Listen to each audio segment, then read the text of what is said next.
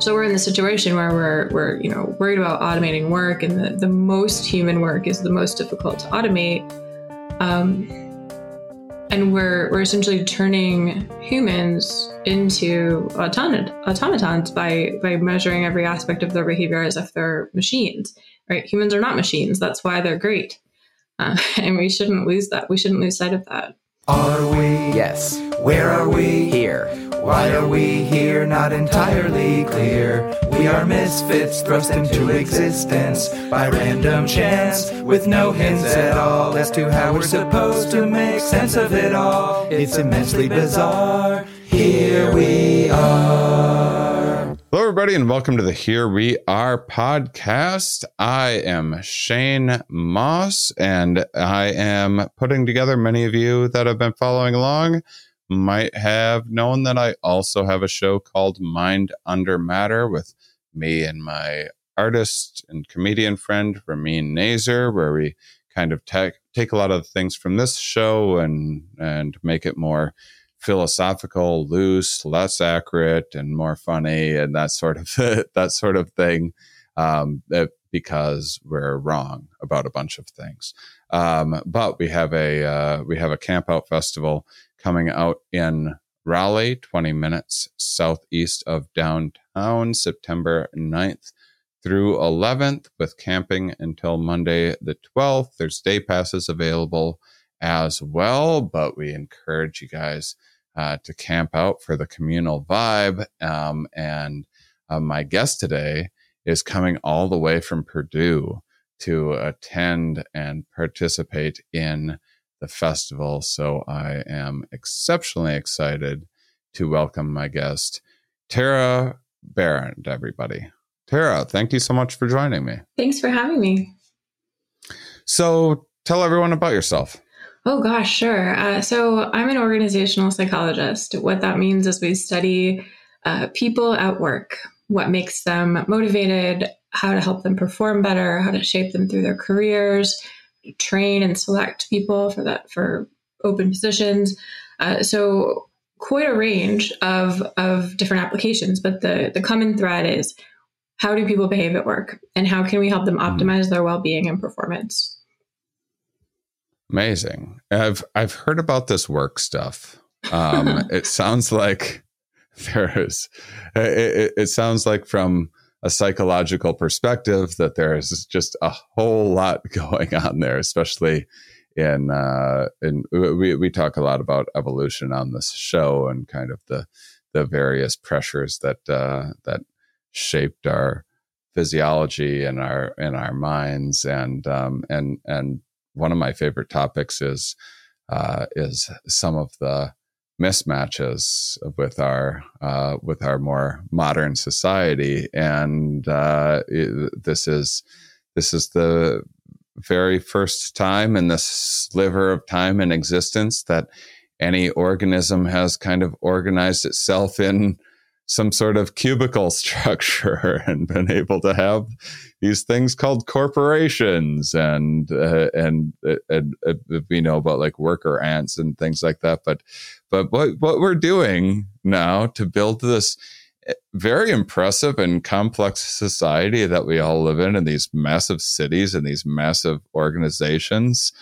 uh, is is strange in so many ways. And I, I, think that I think that intuitively, um, what from like a business span, standpoint or a CEO standpoint uh, would consider um, healthy work life and productivity is not always necessarily what gets the most productivity and creativity and well-being and employee retention things like that out of people. I think you're totally right. I mean, there's there's nothing natural about spending 40 hours a week in a windowless cubicle, uh, and and organizations were certainly not designed uh, thoughtfully. I won't even say that they were designed at all in most cases. I think in in a lot of cases it's a game of follow the leader because you you hear about a corporation trying something, maybe it's you know remote offices or open offices or whatever, and then you want to try it.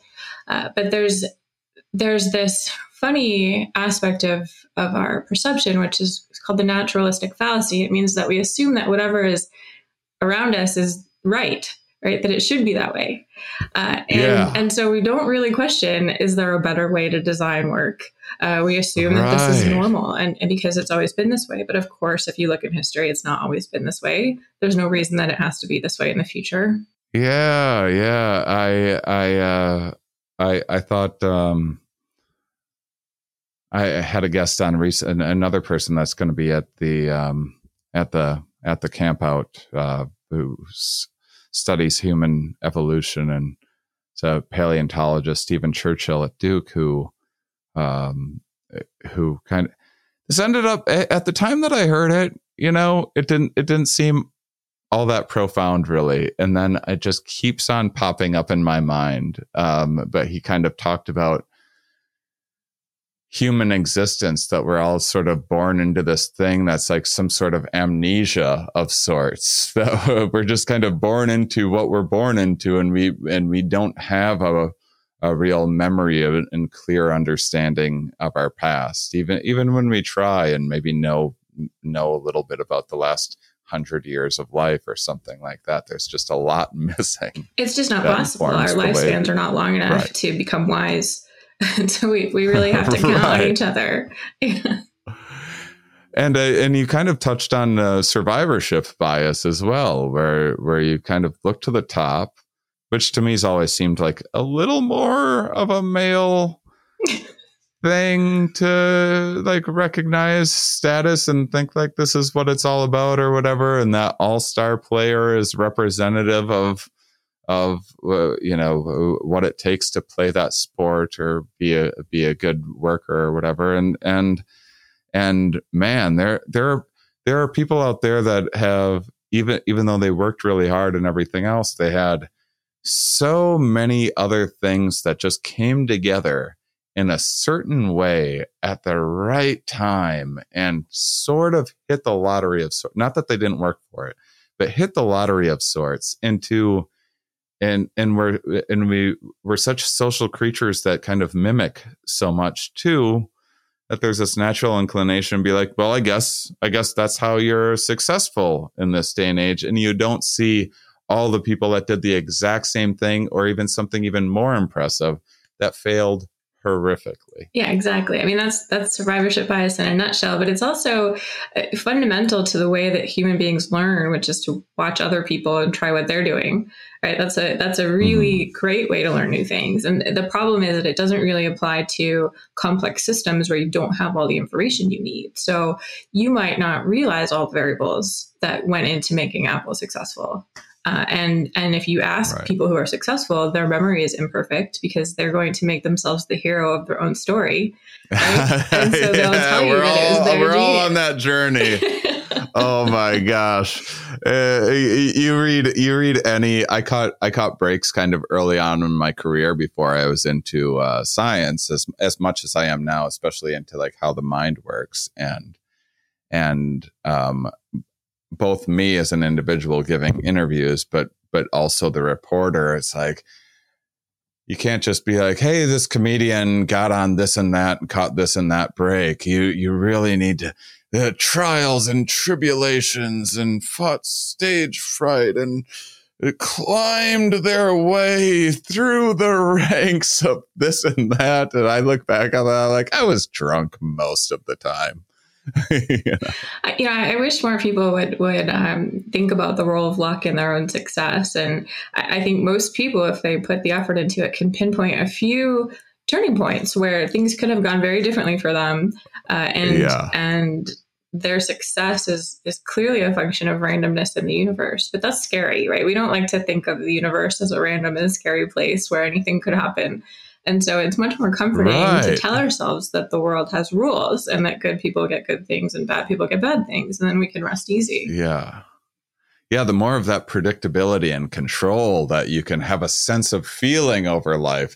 Feeling it is seems more important to uh, a given individual than actually experiencing it. Right. Well, what's what's the objective? There is no objective in this case, right? Your perception is everything, and and feeling a sense of autonomy and control is fundamental to our well being. I mean, that's why uh, jail is a good punishment because you are taking away someone's autonomy fully right? And telling them that they are yeah. subject to the whims of someone else. And that's a devastating punishment for people.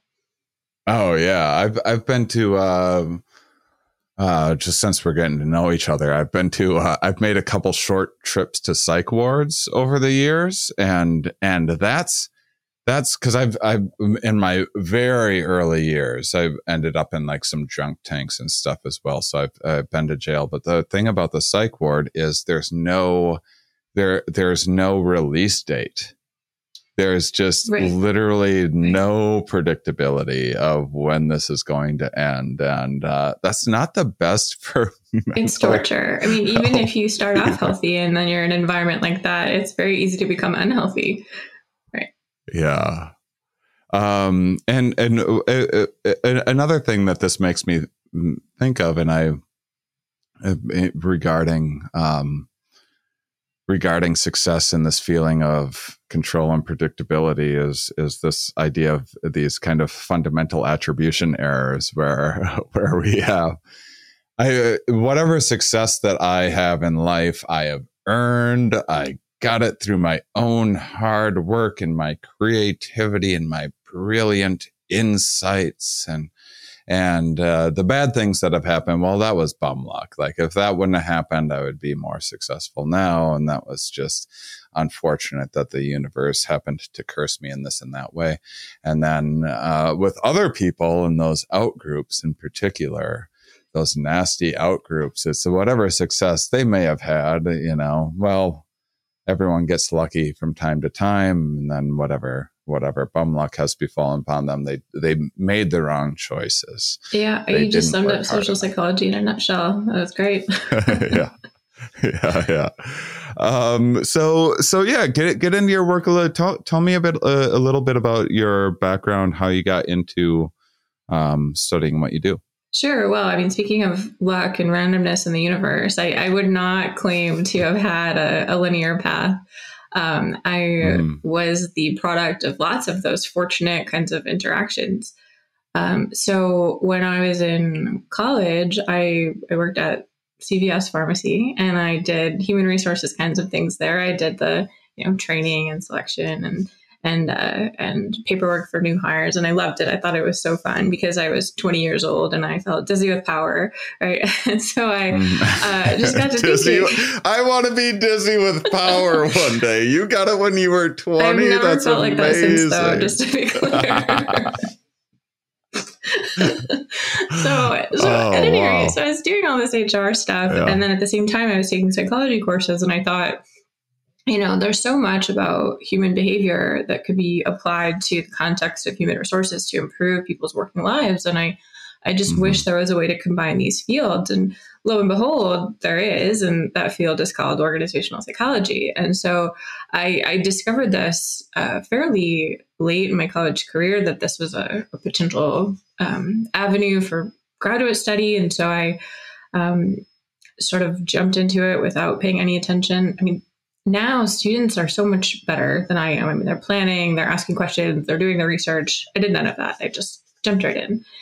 Uh, and all, they're doing and they're doing all of that while ruining everything yes, in our terrible, modern society. Yes, terrible, so terrible. no, they're actually quite impressive.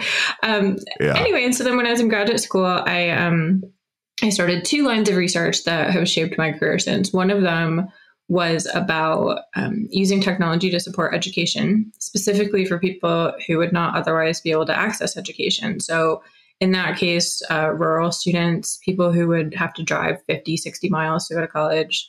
Um, and, mm. and so for them, online learning is life changing, right? Because even mm. the hmm. cost of gas to get from home to school is, is prohibitive for a lot of people. Um, so that was one line of research. The other one was about how people use technology to um, control others, actually, of all things. So coming back to our conversation about control, Um, and that was a line of mm. research about electronic surveillance. And, and, that's still a line of research that's continuing in my lab. Happy to go on and on about so, that. Yeah. Yeah, and we will. I think that's going to be probably the focus of our conversation. Yeah. Super interesting stuff. Um, but but could we go back to online learning just because I'm always I'm I'm kind of evangelical about. Uh, I I never went to college, and and um, you know now I find myself, uh, you know, interviewing all sorts of academics, and and much of how I do that is not researching, you know, this given academic's work, like you know, like doing a deep dive, and uh, what I've had the most success with is just taking lots and lots of online courses and just trying to expand broadly. Um, you know my my knowledge is in as many fields as I can make a part of my wheelhouse so we can have you know uh, fluid conversations and, and things. And and I've found it to be just absolutely incredible that you can eh, I mean you can take better courses online than you would get at your local college or, or whatever. You, you, you can have, uh, you know, uh, some of the top professors in the entire world, some of the best experts at, you know, some specific thing and learn for free from them, uh, something that is far more than um, even a local education could provide in, in terms of, in terms of that level of expertise. I, I don't mean to, um, uh, uh, dismiss the uh, that in-person college experience. No, no, I know exactly what you're saying, and you're right. And one one of the most amazing things about um, the current state of online learning is that it's a flattener, right? That you don't have to be one of the few people selected to go to an Ivy League college to have some of that knowledge available to you. So that's it's a huge um, game changer in that regard. Um, the other thing it does is is support people who are motivated, uh, kind of independently to learn whatever they want on whatever schedule they want around whatever constraints they have in their life. So if you have family responsibilities or a job that might prohibit you from pursuing a, a, more traditional path. But if you can get on YouTube or get on one of the many, many online learning platforms that exist, you can learn everything you need to. I learned how to fix my heater, right, by watching YouTube videos. And uh, mm-hmm. There's something very satisfying about that. The danger, though, because of course everything has to have two sides, um, the danger is that most people are not. And only two sides. we can have as many sides. That's sides. It. We, we don't, no, no, no, no more sides. There's only two. All right, all right. I'll, I'll keep it to two sides then, I suppose, if you insist. So, um, the danger is that most people don't know um, they're not great at judging their own level of mastery right so if i asked you do you know everything there is to know about you know fixing your car's engine most people can't do that very well um, especially if they're not an expert very ironically right so when you're learning something you tend to be like very bad at calibrating and so if you quit too early um, in your online learning because you have that freedom then you're never going to get that feedback you need to mm. to actually be a master um, it's also really easy to skip mm. things that seem optional, like additional practice opportunities. And practice is how people really learn, right? You don't learn by getting facts thrown at you, you learn by doing things. Right, by solving problems. And mm. so if hmm. you think, oh, well, I watched this lecture, so now I know it, chances are you do not. And you need to practice. All right. Fine. Fine. I've never done the additional things. well, well, well, never, never once additional things. Come on. I, I, I mean, some, some of the classes they've, they've now built that in where throughout the lecture, you know, you get, you get four minutes into it or something and there's a pop quiz and there's things like that. But I, I don't do homework. I, I have to be honest with you. I don't do the additional assignments and things. And and you, and you're right that uh, I, I mean one of one of my advantages is that I have to take the things that I learn and figure out how to communicate them to other people. So I am doing in that way. So it helps with retention a little bit. But uh, but yeah, I, I can see where if you're an average person taking an online cl- course, you go like, I'm not going to do homework. I got it. Exactly. Actually, some of my earliest research was about this aspect of control in online learning. And what we found is that you can mm. come up with multiple kinds of control. one kind of control is over the time and location of the learning, right? You can go to a coffee shop if you like ambient noise. You can sit in a quiet closet at 10 p.m. or midnight if that's better for you. And that kind of control is great. It's more like just flexibility. And then there's the other kind of control where you can skip content or skip practices, and that tends to mm. not be as great for people's learning. So some combination, right? Mm. So some freedom where it makes sense, and then also some guidance where people need guidance is probably the best strategy. Freedom with self discipline. Sure. kind of. Um, interesting.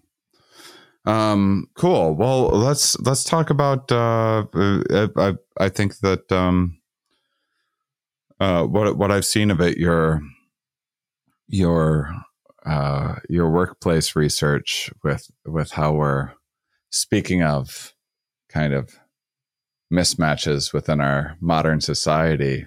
Uh, so much technology now, so many um, uh, I mean, privacy is like it's it's just not a thing any, any anymore. It's it's just not. It, it's like you kind of you just got to release and be like, well, I don't think that we have. That's a thing that we really have anymore. Or at least it's a far more limited resource than it used to be. And privacy as a as a cultural concept is such a funny one because for so long in human history we didn't have it. There wasn't this concern about people knowing things about you. Uh, everyone in the village just knew everything else about everyone else, and that's how it was. And the concept of you know personal space wasn't quite so prominent. Um, as it became clear that information can be harmful, then people started paying more attention to who had access and control of their information. And so, right, so now we're in this really interesting moment where everyone is very concerned about privacy, and we have utterly lost the ability to protect anyone's privacy that it's just it's not possible to anonymize a data set. Even if you try you know very very hard to remove identifiers you can you can backwards uh, engineer that data and figure out who said what or or who provided what information. Um, and, and, I think it's it's common knowledge now that even if something doesn't seem harmful on its face, it can be combined with other information and become harmful, right? You can find someone's voter record and harass them or their health information and then fire them because they might be sick. And I mean, we certainly don't want to see those abuses of power, but we don't currently have any regulation to protect workers from that kind of um, sort of data manipulation. Uh, this that's really yeah. interesting because uh, but but I just want to kind of make a distinction here between our regular life and our workplace life because I, I, I think in in terms of privacy, uh, the, there are there's a dramatic difference where in your personal life, like sure, whatever you think you're being monitored for, your phone is listening, or this or that, or you're being tracked, and like uh, uh, plenty of plenty of legitimate concerns there, but at the same time, in your personal life, you can't. You you could be you, like I could be naked right now on this and putting it out there and be like, "Look at me!" And I I can't I, like. I wish more people would like if you try to get people's attention it's very very difficult. And there's and there's this spotlight effect where I, I, remember talking to a friend who grew up in the same kind of small town that I was. And his first time in New York City he's like oh my gosh I just felt like everyone was watching me. And, er, and like oh no one is watching you. No, no one cares at all. There's you could set yourself on fire and people wouldn't pay attention Whereas in the workplace, it is a really different situation where where you you are a cost to your organization, and there there's this uh, striving for efficiency and organizational principles. And and so there there really is like some pretty intense monitoring going on. Sure. Well the, the variable that you're hitting on is power here right? So your employer has power over you, power to control your destiny in some way, whether that's giving you a raise or an opportunity or punishing you or or or whatever else. Um, you're right that in in civil society in the U.S. anyway, there aren't too many consequences for outlandish personal behavior, but there's still lots of Mhm. places in the world where you can certainly. I mean, it's it's a crime to be gay in some countries still, right? And so Right. So it- Might be again in ours.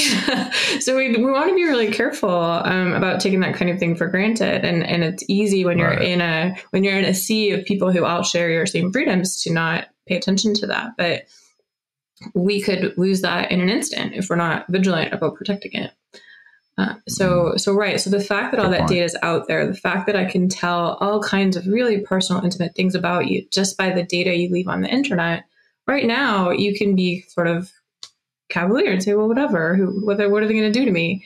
But that could change, right? And then, and you don't want to be in that kind of situation. So, um, other scholars besides myself pay a lot more attention to uh, the kind of public domain, and I, I do focus more on the work domain because of that really clear power dynamic. Um, what I see is really interesting lately is that when everybody started working remotely, and I should I shouldn't say that I shouldn't say that everybody works remotely. It's you know white collar uh, professions are mostly working remotely. Everyone else still has to go to work. COVID happened. There was a big salient period of time where lots more people than before that were, were working remotely. Exactly. And their managers were never really trained or given any tools to manage remote workforce. And so a lot of them, I think, panicked and were looking for any easy solution. Um, and there are plenty of companies who will sell you an easy solution to track the productivity of your employees. And so this is the Mm. appeal for them is to say, well, gosh, I can I can install something on this person's computer and it can tell me how many hours they were active versus passive. And there are lots and lots of problems with this. The first one and most important one for me is that there is no connection between what these technologies are measuring and what's really important for a person's job. Right? Productivity as measured by minutes in front of my computer is a horrible way to measure my performance, most people's performance I know. Right? Unless your job is to actually just keep your seat warm and then great, measure that. But we want to actually measure the things that matter and the quality of your ideas and the um, the way that you upkeep the organization's culture. I mean, all of these things matter and are not captured by these gadgets that are being sold. So that's the biggest problem is that they are measuring a wrong thing. Second biggest problem is that they are invading people's privacy for no reason. right? That they are capturing private information in addition to public information. Um, so right now in my Zoom Mm. background, you can see the books on my wall, and I don't mind, but maybe there's a book on there. Oh, That's I'm I'm zoomed in and I'm I'm I'm judging. Believe me. These are all my workbooks, so they're probably very boring, but uh, I keep my interesting books elsewhere. That's what I'm judging. Like, what a bunch of boring books. my other bookshelf is where I keep my interesting books. Don't worry. Yeah, yeah. All right.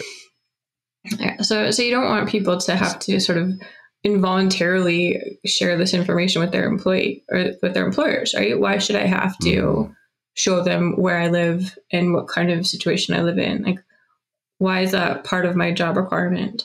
Um, why do they care if I was working at 10 p.m. or 10 a.m. or whatever? If I got, if I accomplished my goals, then it shouldn't matter how I accomplished my goals, right? And most work can be measured that way instead of just counting the minutia and the and turning everybody into bean counters. But that's what these technologies are doing. They're turning people into bean counters. You know, I've never thought about that particular aspect of kind of the the Zoom background judgment because I've I've it, I've, I've had plenty of jobs in, in my life in my in my younger years, but um and and so I'm not unaware of how regular work works completely, but the idea of having some remote job where not only are you um, you know owned uh, for that you know you you are trading uh, yourself and um, and the opportunity costs of other things that you could be doing for that eight hours a day five five days a week or whatever but now i gotta clean my room too. Exactly. in addition to what Hmm. that's uh, that had never occurred to me until you brought that up. That's that is that isn't you know I've I've I've, I've talked to with uh I didn't start doing remote um podcast until COVID, and I've, I've, certainly before that been to plenty of scientists' homes for recordings and things. But um, but yeah, to for your boss to like see what your kids look like when they run in the bat uh, in the background or yeah. just and people have enough pressure right to appear perfect right. and so now this is just another way that they have to appear perfect uh, i mean the truth wow. is that has nothing to do with your job performance right it doesn't matter right. if you've got kids running around screaming in the background what matters is whether you have met the goals that were um, given to you that you're being paid mm. for but again, most managers, I mean, coming back to our point about control, they want to feel a sense of control. And for a lot of them, when their workforce became remote, they lost that sense of control and didn't know what to do instead because they were used to managing by walking around and checking in with everybody and they they sort of panicked. Unfortunately, we've got I unintended mean, consequences now. Don't you think a, a little bit of it is maybe when you're in a position of management, I, I, and I'm not again, I'm not um, dismissing um, like uh, the importance of those jobs, but but there is a uh, there is a need to show what you're doing as a manager and to yeah. validate your own um, you know like i i know that um, i caught some breaks early on and and uh, got on uh, got on Conan several times and stuff. My my first appearance on Conan, there was like two talent bookers. They did the music, they did everything, and they just saw me at a festival, and they're like, "Oh yeah, well we'll have him on." I literally told them what I was going to be saying, like over the phone, in in uh, Chinatown in New in New York. Like I didn't send a audition tape or anything like that, and and the, my next couple appearances were the same. And then they brought and then they brought on a uh, uh, specific comedy talent booker uh, who who I love and is a friend of mine. But once he got that job, then it was like a six month process of carefully crafting this thing and it, it, it, like metal it, it, he was like meddling too much in and uh, what I already knew, what comics already knew worked a hundred times on on stage and everything, and then like a lot of micromanaging of of things just because that person needed to validate why they were a full time employee there you know? Right. Well i'm I, I think you're first of all completely correct that the managers are not um, the decision makers in most cases they're subject to the same system that everyone else is, and they feel pressure to produce numbers. Um, there's nothing wrong with measurement. That's a really important point. There's nothing wrong with measurement as long as you're measuring the right thing, and as long as you're setting the consequences in a fair way. Um, the reason that measurement is necessary is that you can't fix a problem unless you know it exists, right? And you can't know it exists unless you're collecting data about it. Like what we couldn't fix climate change, for example, if we never measured temperatures. Like we have to, right? Um, hmm. in this case, though, we're not measuring icebergs, we're measuring people. And people react to their environments and they want to feel a sense of control. And when you apply all these constraints, it can be it can have the opposite effect. Um, there's a there's a personality characteristic. It's called reactance, and reactance is like what every two year old has, where you tell them no, and it's like they, you have to do that thing once you've been told no right? And so lots of adults have this. Actually, college professors are famous for it. They love autonomy. and so when you tell a person like that, no, you have to follow these rules and we're going to count your metrics. It's it's infuriating. It's like crazy making. Mm. And all they want to do is something other than that. Um, and my some of my past research has shown that when you use electronic surveillance, um, highly reactive people will find ways to even the playing field that are not part of the metrics. So, for example, um, putting in extra effort, contributing new ideas, um, being kind to your coworkers. None of these things are tracked, right? But if mm-hmm. I'm feeling like I'm overly surveilled and I'm annoyed about it, I will withhold those behaviors in order to kind of even the scales and say, can't you can't get me organization. Interesting. so it's again, wow. you know, unanticipated consequences and really counterproductive in most cases, which is why you shouldn't just throw a technology wow. at a problem and hope that it will solve it. Wow. Makes perfect sense when you say it, but Yeah. boy, I would have never thought of that before. Yep. Yeah, because because if you're going to increase my demands in this one domain, well, then I'm going to withhold in these other domains that that you you can't measure. So I'm, Right. And there are many, Uh, many famous examples of that in history um, that led to horrible disasters, right? You can think of space shuttles exploding or cars crashing or um, just really bad public safety decisions that were made because people were too focused on one kind of metric and it gave them tunnel vision and they stopped thinking about any other kinds of important variables. Uh, you you want to throw me some of those examples? that sounds very interesting. I, Um, I, I mean, I, I don't want I don't want to pressure if you don't have anything off the top of your head. No, sure. I mean, the most famous one would be the cool Ford Pinto. studies? So, um, with the Ford Pinto, they said, listen, you need to build a car that weighs under 2,000 pounds and costs under $2,000. like, you know, we did it exactly. And they did it, except Fireworks. Exploded. So they were under such Yeah. intense pressure to keep the price down and keep the weight down. And they just, again, got tunnel vision on those two variables. Another example is Enron. Um, people were so focused on the short term goals because those goals were so heavily measured and incentivized that they lost track of long term goals. Long term goals like the you know health of society and ethics and, and the macro picture. Um, the the short term things were emphasized so much and monitored so carefully that it again gave people tunnel vision. Mm. Wow.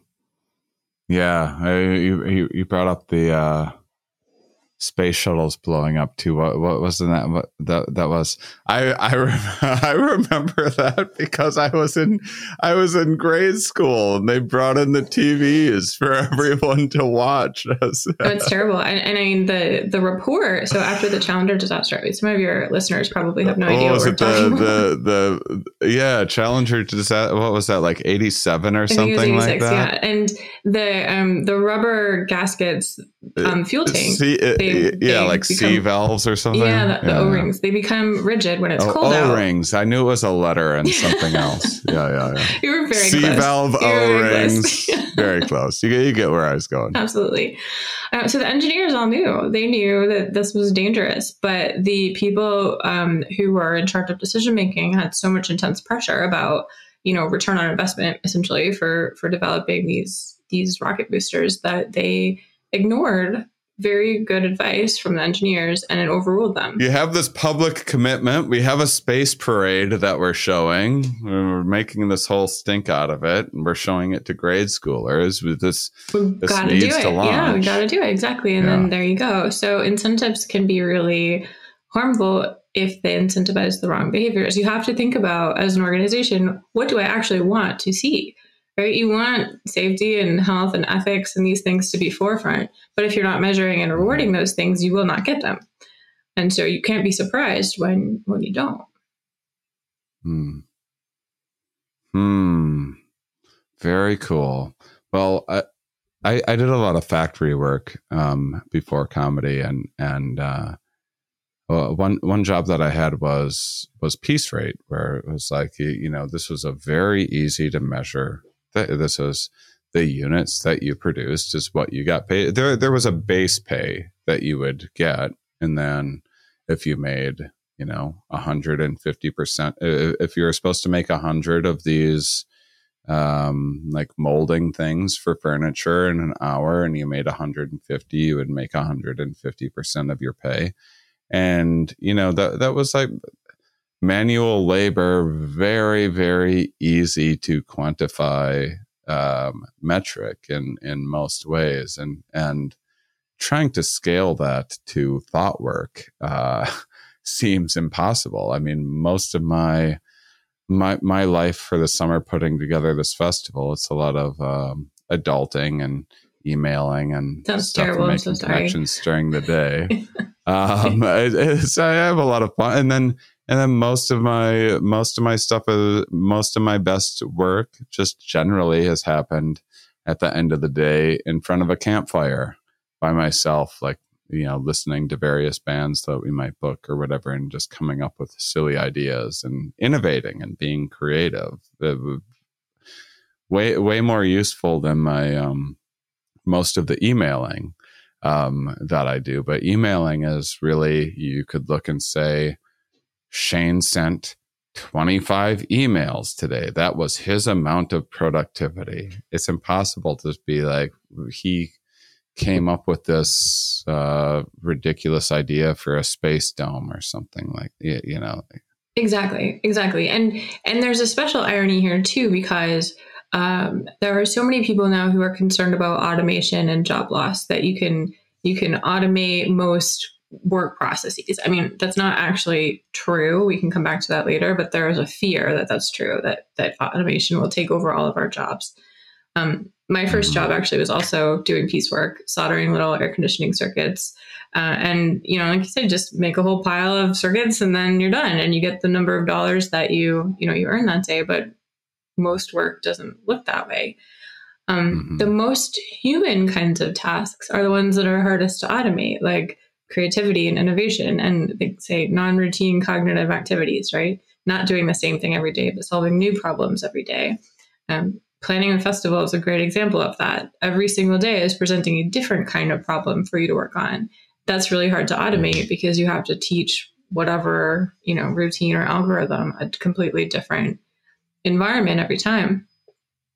So we're in the situation where we're we're, you know, worried about automating work and the, the most human work is the most difficult to automate. Um, and we're we're essentially turning humans into automat- automatons by by measuring every aspect of their behavior as if they're machines right? Humans are not machines. That's why they're great. Uh, and we shouldn't lose that. We shouldn't lose sight of that. Yeah that i mean that has it, i love science and and making falsifiable predictions and and uh, you know kind of the things that i'm about to say are uh, far more flimsy and and and philosophical. Um, but but it just seems like uh, it, if you know the the brain is great at learning these patterns and habituating, and if if that's what's being drilled into your head for forty hours a week, this kind of um, autonom- uh, automaton kind of efficiency. Yep.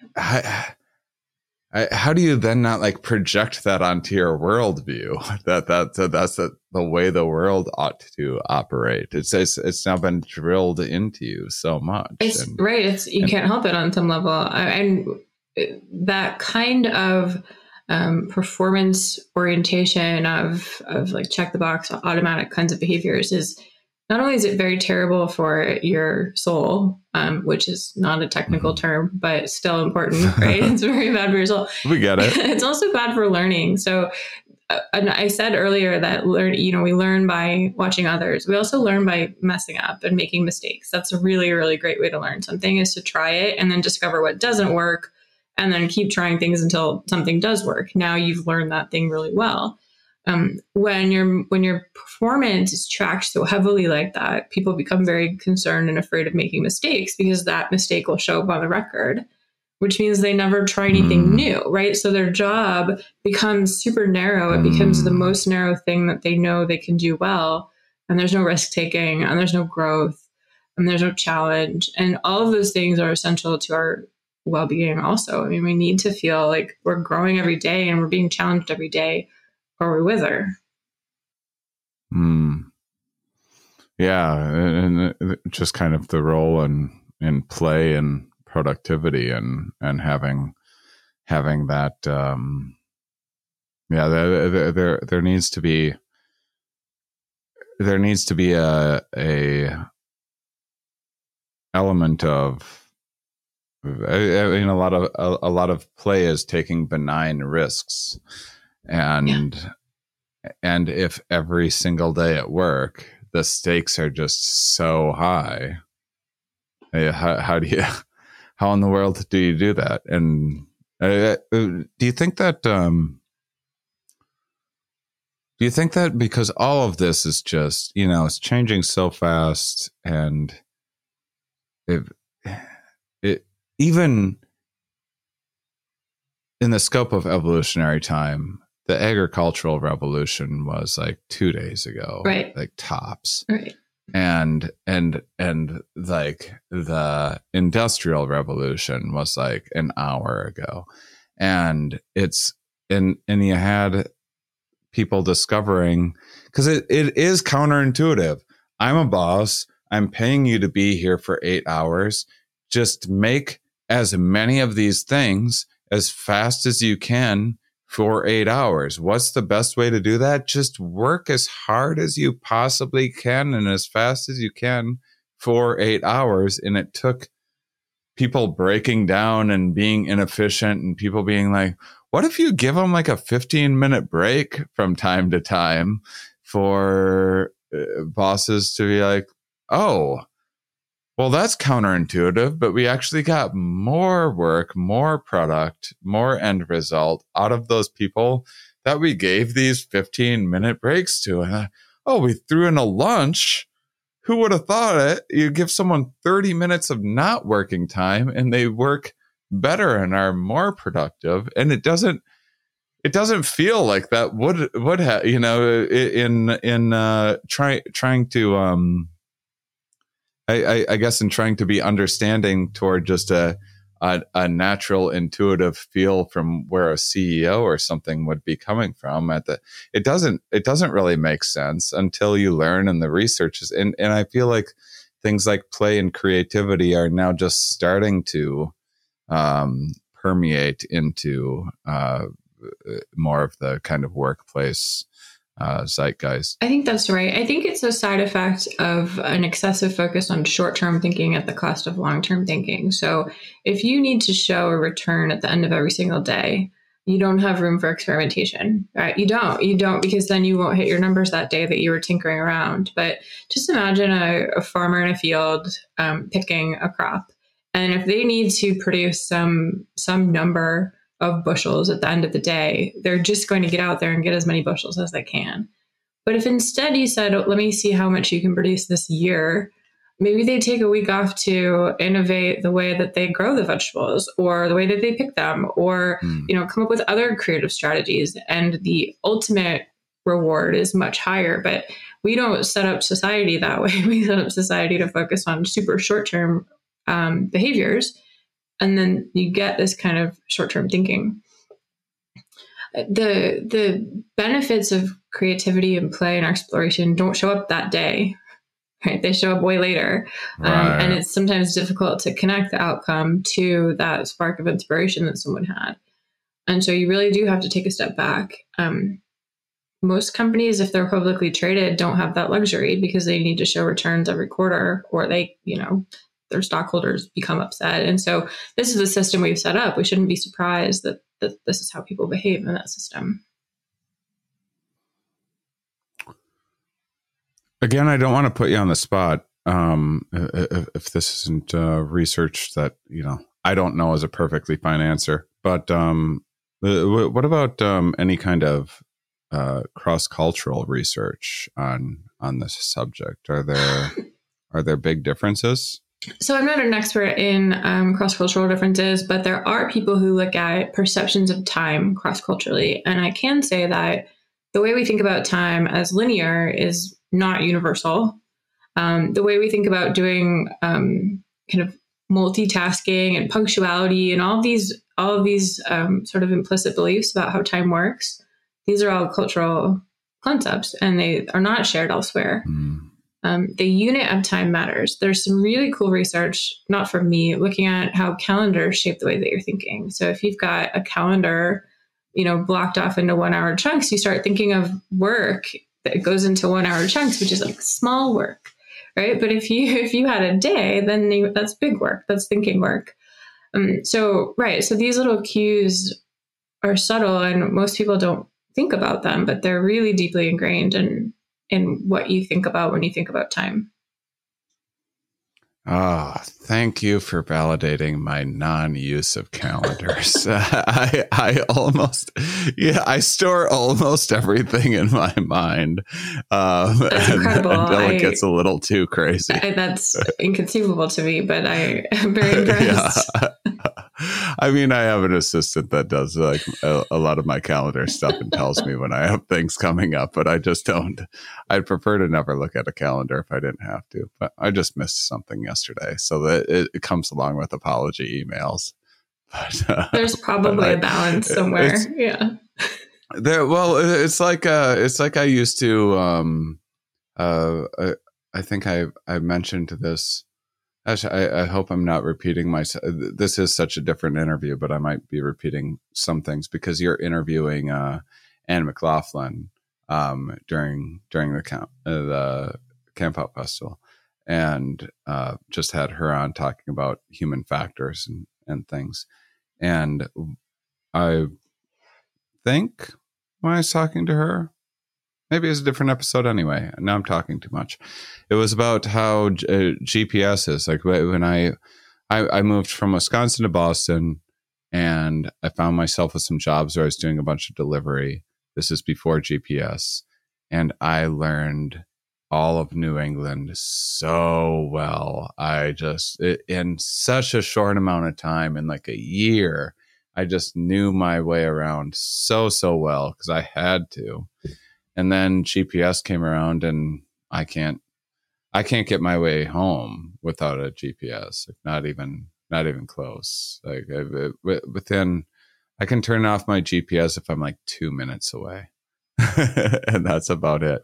And I feel the same way with calendars where it's like I I sort of I like know what I have coming up and it's in my head and then uh the more I use calendars the more it just like then I look at a calendar and I'm like, oh no, I forgot about this thing. If I anytime I offload something from my brain, then it it's just somewhere else. But it that's adaptive, right? I mean, anymore. that's you adapting yeah. really well to your environment, and that's what human brains do best. They adapt to their environment. Yeah, they respond right. to their environment. So you used to have to keep the street layout and your friends' phone numbers in your memory, and now you don't, and that's great. Yeah, and now right, you can think of other stuff instead, right?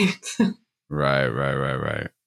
You're right. Yeah, but you're right. We get into these problems because then when the Wi-Fi goes down, you're utterly lost, and and that's not good either. Yeah, so. yeah. Um. Well, I would love to let let's dig into some of the specifics of how people are uh, being monitored. Monitored. I, I really like this article that was in uh, that you sent. Uh, where was it? New York Times. The New York Times, yeah. so the New York it? Times just yeah, had a really terrific, well-researched article about all the ways that people are tracked at work, um, and and I think a lot of people found it shocking and appalling that no matter who you are, almost every aspect of your behavior could be tracked, even if yeah. there's no good reason at all, right? There's just it was very scary to read. It was very scary. It was. I, I, am not the biggest Orwell guy in the world. I've read 1984. I wasn't as impressed as most people are, but reading that New York Times article was like, oh my gosh. Right, right. I mean, it's really. Um, think of everything we've just said about how much people value control and autonomy, how important it is to learn and grow, and um, how difficult it is to measure the most important aspects of everyone's job. Like all of those things that we've just said. And now we're imagining this world where everything is tracked for no reason, and the consequences are devastating for people if if some imperfect algorithm concludes that they didn't do what they were supposed to do, they could be fired or punished, and that's I mean, that's not um, it's not responsible. It's not advisable. The worst part is that it doesn't even accomplish what they think they want to accomplish. So I recently finished a study of um, it was a meta analysis. So meta analysis means you take all the other published studies on a topic and statistically combine them to get a sense of overall patterns. So there have been over 100 scientific studies of work surveillance. And so I combine them in a meta-analysis with my with my graduate students. Um, the conclusion is really, really clear that surveillance does not increase performance. Period. Like full stop. Mm-hmm. Surveillance does not increase performance. Um, it does, however, increase stress. um, and so what you're doing is you're stressing people out, but not affecting their productivity. So it's it's very um, it's very unfortunate that people are, are, implementing these tools because they think they will improve productivity. They are not. Um, as far as people's reactions to surveillance, the research is always is also really clear that it's they're mo- it's most unpleasant when the surveillance is invisible and you don't know what's being tracked and you don't know why. Um, and so, so the advice I give to organizations is if you have to do it, if there's a legitimate reason why you need to track people's behavior, and sometimes there is, um, then you need to be very transparent about it. You need to involve employees in the design of the system so that they can tell you what's important about their jobs and you can incorporate that into the system. And that there are opportunities for them to correct the record if there's something wrong right? So if i say hey my the algorithm says i wasn't at my desk yesterday i definitely was right? There needs to be a way for human intervention to fix mistakes in the machine. So if you have to do it mm. you need to do it with people's well-being in mind. Um, as far as when when is it justified? Well in a lot of cases it's necessary to keep people safe. If you're a truck driver there are very popular devices that watch your eyes for sign of fatigue and they tell you to pull right. over if you're looking sleepy, right? That is that saves lives. Mm. That's important. Um, you can use that same information though to to mess with people and punish them, and you shouldn't. You should use it for safety only. Right? If you work in a nuclear mm. plant, you wear a badge that monitors your exposure to radiation. That's a good thing. You should keep that badge. Right. So it is, it's not to say that we shouldn't measure anything about people at work. We should measure things that are in their best interest, that protect them, that help them grow and stay safe, and not to turn them into little machines. Yeah, that's interesting. I mean, I have uh I have the exact opposite thing. I work on on to- uh, I I have a I have an assistant that I've had for years and has total autonomy and I just sends me a spreadsheet of what she did for the month and how long it took and then gets paid according, uh, accordingly. And like it, it's but we, we have a we have a relationship that's like uh, you know very much built on trust and like partnership and we're in this together and um and uh you know we grow together and and that sort of thing. And so like it's a lot of it's a lot different than a corporate environment where she's just like sad for a few days. I'm like, yeah, oh, don't work. I don't want to work when I'm sad. I, I, just like take a few days off. I don't care. Right. Most uh, people are perfectly capable of judging if they need a day off, right? And they don't need to be punished yeah, for yeah. taking a day off. It's funny. All the tech right. companies now have um, have unlimited vacation time policies, but they have a culture that's so um, competitive that people are afraid to take a day off. So the policy is only half the story. It's also you know how you support people and whether you actually allow them to take that vacation or or whether you start demanding that you were you were gone for a week. Where's your report that you were supposed to write? And and and being very um, being expecting people to write respond to their email when they're on vacation. I mean, these are the kinds of things that make the policy less important because the culture overrides it.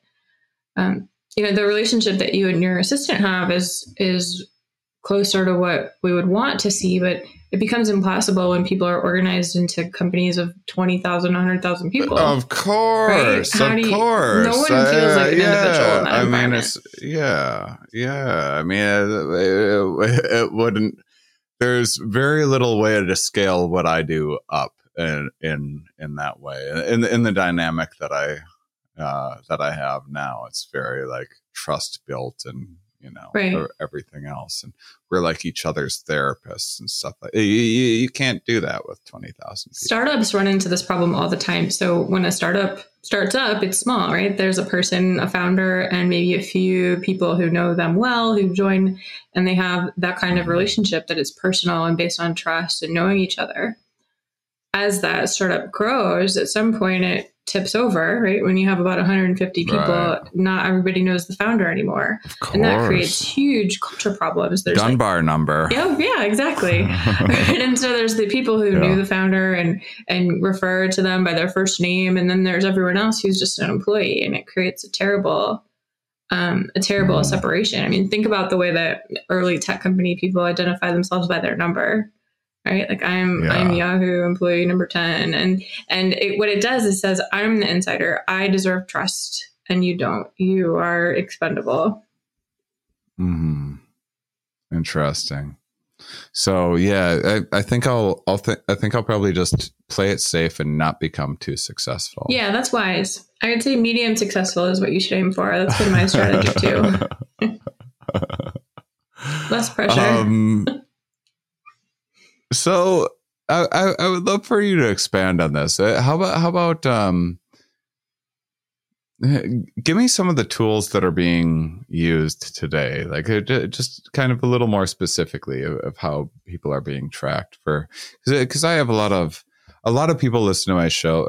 I, I, have some scientists that listen to my show but i also have like artists that listen while they paint. I have uh, i have truck drivers for example like you mentioned I, I have a lot of people that kind of have um, a job where they can kind of be doing two uh, things at once, or will be listening on a commute or something like that. And so um, it, it, might be eye opening for some people to hear some some of these applications in a kind of cubicle environment. Sure. Well, I, I, maybe I won't talk about cubicles first, but I'll talk about them second. So it, I think oh, sure. delivery drivers and platform drivers is a great example, and and maybe some of your listeners are are doing this kind of work and experience this.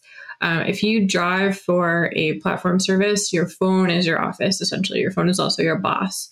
And it can track a lot of mm-hmm. things about you. It can track how fast you're going because your phone has an accelerometer. It can track um, what you say and how you say it through sentiment analysis. And, and it can track where you go, obviously. Right. And all of those pieces of information can be used to um, intervene and or punish you if if there is some issue. So if you are detected to be an unsafe driver because you brake too hard or you take the turns too fast, they can just take you off of the platform with no warning and no notification and say, you know, mm. you are not a, you are not a driver for us anymore. Or they can hold you to really unrealistic productivity standards. Um, I, I, think you know FedEx and UPS were um, getting a lot of heat for this. Amazon as well because their delivery drivers were behaving really unsafely because everything about them was tracked. It's like every stop you make has to be under two minutes or you're in trouble, right? So those are some of those are that's one example of the kinds of tracking. As far mm. as cubicles, well, your webcam is an example. So your webcam can capture what you're up to all day. Um, there's a device that sits under your desk that can measure whether you're sitting at your desk physically. Um, it was originally invented to for environmental planning for buildings. Like if the building's not occupied, you can turn off the air conditioning. But then people got clever and started using it to see who comes into the office first. Um, there are you can use a person's RFID ID tag to see where they go throughout the day, right? So tracking, you know, which doors they go through based on the based on the tap access to different doors, and that information can be stored and potentially used to um, punish somebody um, you can install software that tracks what's happening on a person's monitor. So, like a continuous screen capture or what the keyboard is doing, and then store all that information. I mean, really um, incredibly, incredibly invasive. Um, again, yeah. frequently not disclosed. We can get even more dystopian if you like. like. even just to see, even this is the least of it, but even just to see my typos. Even even just to see that like I struggled to spell a restaurant or something like that is that's an invasion of well, and it's a source of distraction, if nothing else, right? If some part yeah, of your brain, yeah. even if it's a little part, is thinking about the fact that someone's watching you. Yeah. And that's going to affect yeah. your performance. I mean, when I set up my offices, I always um, set it up so that people who walk in the door can't see my screen, right? That I'm facing the door because I just don't want anyone else looking at my screen. It's not that I'm doing anything that is a problem. I just don't want that. Um, so that that hmm. freedom is taken away. Um, in some cases, they are um, they're also measuring physiological aspects of people's um, behavior. So your heart rate um, through your watch, like if you have a smartwatch, um, or your body temperature. Uh, in some cases, this is necessary for safety, but in most cases, it's not. And so there's really no good reason. Do you think the future will be a lot of negotiations of, of like, you can have my body temperature, but you can't monitor my screen? I mean, I think what's going to happen is that um, in the US anyway, unions used to be a much more um, salient part of people's experience, right? They were thinking about unions as, Yeah. as on their side and protecting them from abuses. And I think a lot of people forgot how important unions are. Um, and so I think now we're going to see more, um, more of a role for organizers to protect the rights of individuals. I mean, there's really that has always been the way that worker It's- rights are protected. It's unbelievable, actually. I, I, I used to work at uh, Ashley Furniture um, Factory in Arcadia, Wisconsin. I worked there for three years, and um, and honestly, it is, is maybe the best job that I ever had in terms of like there there was potential for growth and and and uh, and things like that there, but uh, but it was a you know large corporation factory job and you know like suicide rates and everything else were like something that were hidden. Um and um there there's this i just remember having so many conversations you know we, we get done with our shift and go to a bar and people would be like oh, can you believe these unions in Detroit where they're getting, they're asking for double what we're making? I, what, what? Why don't you want double the amount of money that you're, why are you mad at the people that you're, like in one conversation, you're talking about how little you're getting paid. And then in the next conversation, th- this is again like a, so, a social thing of, of, you know, people would rather have the largest trailer in the trailer park than the smallest mansion in the, yep. in the, Yep. um, you know, fenced community sort of, sort of thing where it's like you're punishing your own peers really uh, for this rather, rather than addressing the actual problem in, in my opinion. Right. People, I think, I think unions have a PR problem uh, because they should be shouting from the rooftops. This is why you have weekends, Yeah. right? But but people, I think, Yeah, have forgotten. Again, our lifespans are too short to remember these things. A hundred percent. Yeah, yeah. Um, now, let me hit you with this. What do you? So, when I was a kid, I, I should I get into like an old man voice or something when I get all nostalgic? Well, I remember when I was the post office man. He'd come by and you'd say hi to him, and he'd give him an apple from your apple tree, and you'd have a few minute discussion with him. You just don't see that anymore. You don't see your postman and and uh, like old McDonald. Like I literally would go to farms of like family friends, and I would see like the small number of pigs in a pen being fed in the chicken mm-hmm. coop and where the cows were milked and stuff like that and and you know it just doesn't exist anymore and is, everything's scaled up so much and and so i i just I, I guess what i'm after is like how much is this like foolish nostalgia that that i'm experiencing when i think about these things and and or uh, versus how much is like really things that have been lost within um the new like corporate revolution of of getting these larger and larger corporations and what can it, like isn't it kind of naive in in some ways to to think that it's even possible to like go back to a time where the where the postman has 20 minutes to have a conversation with you Yeah, I you know there's there have been a lot of positive changes too. I mean, as far as protections for um for again, uh, you know, protections from discrimination, for example, right? I mean, you can't you can't fire someone because they get pregnant anymore. Um, you're right. You can't you can't pay the women half as much as you pay the men in the environment in the work. So in a lot of ways, Mhm. the work environment has become much safer and better and pays more and there are all kinds of good changes on the other hand um, there has been a clear divide i think we're losing the middle there's a clear divide between many many workers who are experiencing a lot of suffering and then a smaller number of workers who are protected and, and living lives of, of luxury. Um, and we're not doing enough to protect that middle. You know, middle classes are not natural phenomena. You have to protect them through policies, and we're forgetting that, and so we're starting to lose it. As far as whether we'll ever get to like a you know post obsession with productivity, that's an amazing question. I I think a lot of things in our culture are pendulums that swing instead of linear progressions. I think we've seen that in a, in a lot of political situations as well. Um, I think there is, it's reasonable to imagine that sometime in the future we um, decide that we value something other than efficiency, right? And we start rewarding something other than efficiency. I think that's possible.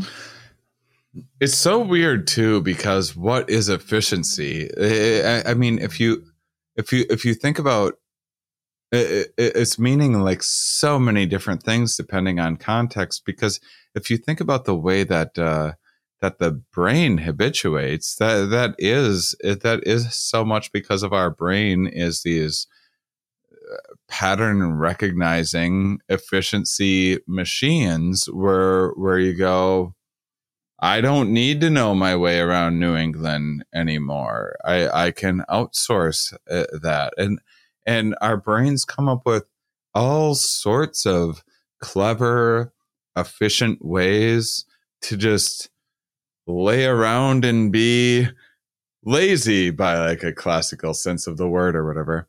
And and there, that is efficient, you know, you know, uh, uh, depending on depending on what your meaning of efficiency is. And and I think this kind of goes back to your your very early point of what is the end goal of work right. and, what, and what does productivity actually mean. I mean, you could define and efficiency as back, is there energy in the system being devoted to something other than what you want it to be devoted to?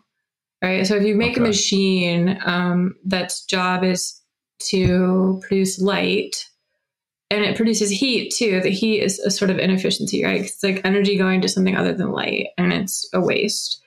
Um, so that works fine for machines. Um, when you talk about people, yeah, it doesn't yeah. Make, really make as much sense, right? Because you're saying, all right, are the people in this system spending their energy on something other than what I want them to spend their energy on?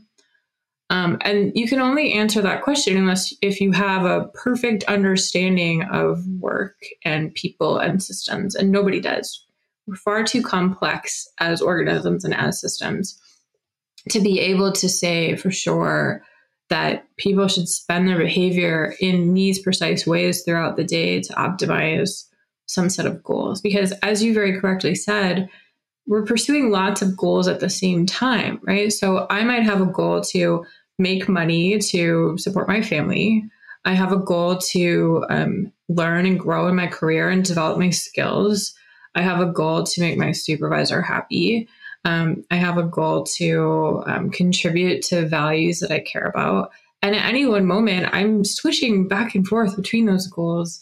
Um, and so what you call inefficiency, I call working on towards a different goal, right? So that's the that's the reason why you can't expect a a work environment to function like a, like a car engine. That's not, you know, car mm-hmm. engines don't have feelings. Right.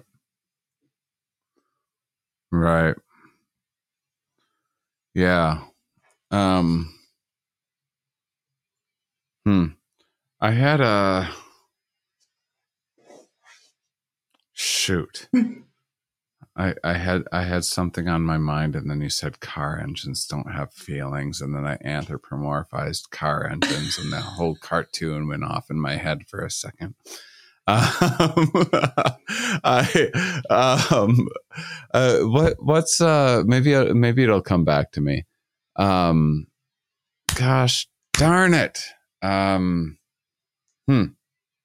Okay, I got to take the pressure. Oh, took the pressure out of that's uh, see that that that what just happened is the perfect example of what we're talking about. It really is. it, it's, it's, yeah. it, it really is. So uh, you, you take something like um uh, we're uh, we're putting uh, putting unnecessary pressure on a system and and in putting time constraints and everything else and upping the stakes too much is it just like it's going to make you fumble and everything else. I, I, I, was, I was going to similarly, I was going to talk about shower thoughts.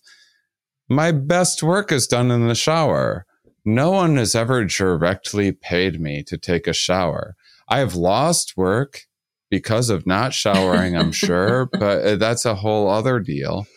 but you know what I mean? Like, like uh, I, I don't know of a single company that's like, hey, we're we're going to we're we're, we're going to uh, pay your water bill because we know the importance of those creative shower thoughts right. that, that, you're having and, and and their their role in the workplace. Right. Well, they they're so wonderful because you're not censoring them in the moment. I mean, when you think about brainstorming as an activity, brainstorming doesn't work if people are trying to determine if their idea is good as they're sharing it right and they're they're mm. sort of evaluating it as they say it that's not a brainstorm actually because now they're in that performance mindset again and trying to show that their idea is best or that it's smart and avoid looking foolish in front of other people so yeah. if if you had a true brainstorm where people said whatever crazy thing popped in their head and then you had some sort of free association shitstorming yeah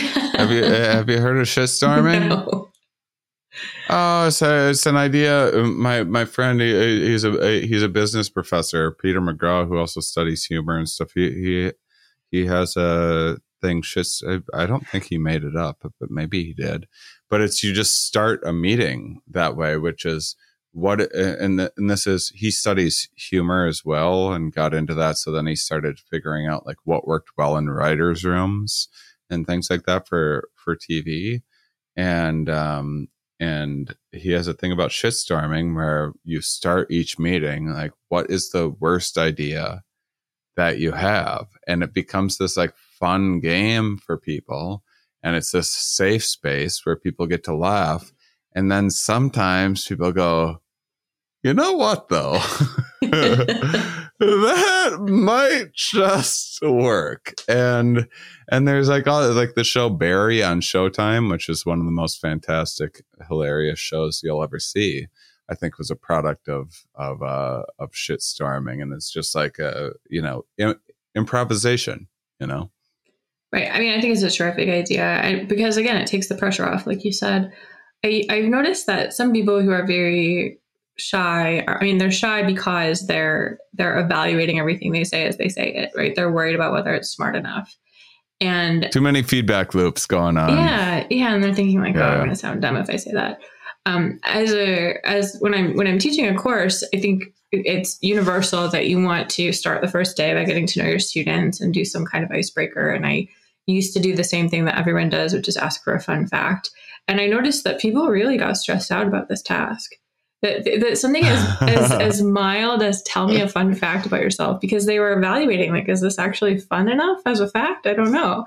Um, how fun is it that i like popsicles you know? So but then i started asking them to tell me a boring fact and it went so much yeah. better. So i think it's exactly what you're describing. oh that's funny.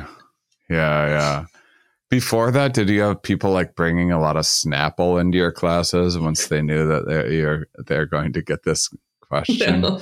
It's a weird reference. They used to have weird. Oh, I remember. I mean, that's not a fun fact about you, though. That's just a, a, like a fact about koalas, which is also fine. But I see. Yeah. Oh, it was about them. So then there's the pressure of like now they are representing themselves as this is the funnest thing about about me. Right. Oh, that is a high pressure situation. It's a yeah, terrible yeah, yeah, idea. Nobody should ask people to come up with a fun fact about themselves at the beginning of a meeting ever. but for some reason, we all do. Tell me the most boring thing about yourself is probably my new pickup line from now on. I'm at least going to try it out I mean, at least great. a few times. If people say like, I'm right handed, I wear eight size shoes, you know, I mean, it's really, it's, it's terrific. Uh, that's fun. um, well, do you want to put a bow on this at all? Uh, was there was there anything that we missed, or any any like final words that uh, uh that you uh, otherwise? Uh, this is awesome. This is so wonderful to have you. I mean, you asked terrific questions. I think we we hit on a lot. The, you know, final words. Remember, the Fantastic. We people are it. not car engines. That was very efficient and creative and low pressure. And uh, our eyes are only being tracked by um, some non judgmental listeners. And great. I'm I'm now moving a mouse around here on my computer screen. So if anyone is monitoring, it's going to look like I'm very productive and active right now. I can tell you look very And, productive. uh, yes. I think we did it. I think we did it. Um, I can't wait to see you at uh, and, and meet you in person at the Mind Under Matter Campout Festival, 20 minutes southeast of downtown Raleigh, September 9th through the 11th, with camping until the 12th, where you're going to be camping. I'm so happy when like part of this is like I'm hoping that academically minded and science minded people will, you know, get out of like there there's some stereotypical shells that some academics Yeah. are are in. And uh and and I think that uh for all the we're we're going to have, you know, some festy kids and like the usual types that you would suspect, but I'm but I'm really hoping that I can introduce, uh, uh, you know, a, a, a, different kind of science-minded uh, audience that doesn't normally get to experience um, these sorts of things and see how much fun they are. And so I'm really looking forward to having you, and I appreciate you and and coming to uh, you you and you and Anne McLaughlin are. Uh, uh, I'm sure uh, people are going to be really interested in uh, in attending that talk and chatting with you afterwards. Especially now that we know that you're uh, going to be there the whole weekend. Very cool. Yeah, I'm really looking forward to it. So Really am. yeah, it's gonna be great. So thank you so much, Tara uh, Tara Behrend, for joining me, and thank you, listeners, for being such wonderful, curious people. We'll talk with you next week.